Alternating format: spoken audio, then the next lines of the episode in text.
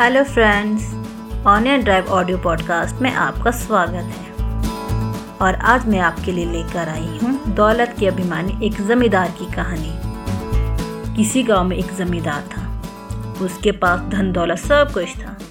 उसके दो बेटे भी थे। पर जमींदार हर रोज अपने बेटों से गुस्से से ही बात करता। क्योंकि दोनों बेटे कोई काम काज तो नहीं करते थे। और ना ही अपने पिता की बात सुनते थे। वो जमींदार बहुत परेशान रहता था। उस जमींदार का एक सेवक था। उसका नाम मोहन था।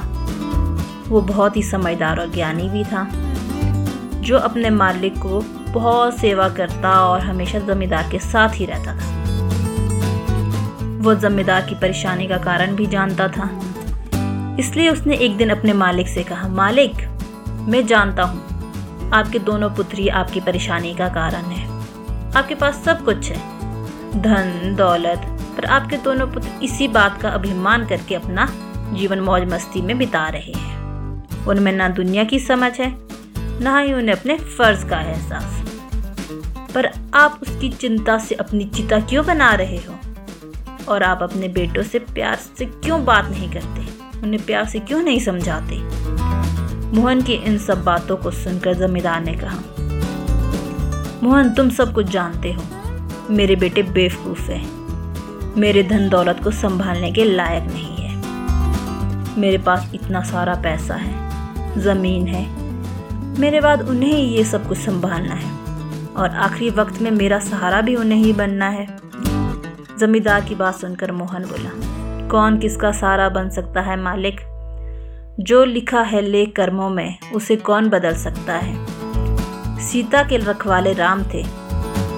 पर जब हरण हुआ, तब कोई नहीं था। द्रौपदी के भी पाँच पांडव थे। जब चीर हरण हुआ, तब कोई नहीं था। दशरथ के चार दुलारे थे। जब प्राण निकले, तब कोई नहीं था।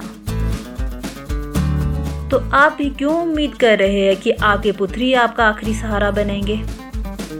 इस पर जमींदार ने कहा, इतनी जायदाद है मेरे पास। मेरे बेटे मेरी सेवा क्यों ना करेंगे?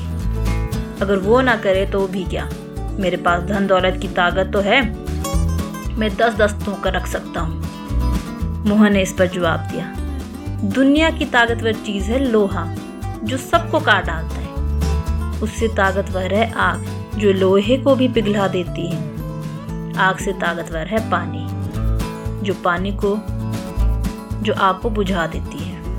पानी से ताकतवर है इंसान, जो इसे पी जाता है। इंसान से ताकतवर है मौत, जो उसे खा जाती है। जमींदार अब मोहन की बातें सुनकर चुप रहा। मोहन ने कहा, मालिक, धन दौलत कुछ नहीं। अगर कर्म सही ना हो, रावण की लंका भी सोने की थी, वो भी जलकर राख हो गई। मालिक, आप अपने बेटों से प्रेम से बात करो और उन्हें संभलने के लिए मौका दो। वक्त इंसान को सब कुछ सिखा देता है। यदि आप उन पर इसी तरह गुस्सा करते रहेंगे तो वह आपसे भागकर अपनी मौज मस्ती की दुनिया में ही रहेंगे। उस दिन मोहन की बात पर जमींदार ने काफ़ी सोच विचार किया और खुद के व्यवहार को बदल दिया। पिता के इस बदलाव को देखकर बेटे भी जमींदार की प्रेम पूर्वक बताई गई हर बात मानने लगे और इस तरह सबकी परेशानी दूर हो गई। धन्यवाद। दोस्तों अगली बार फिर मिलेंगे नई कहानी के साथ। तब तक अलविदा।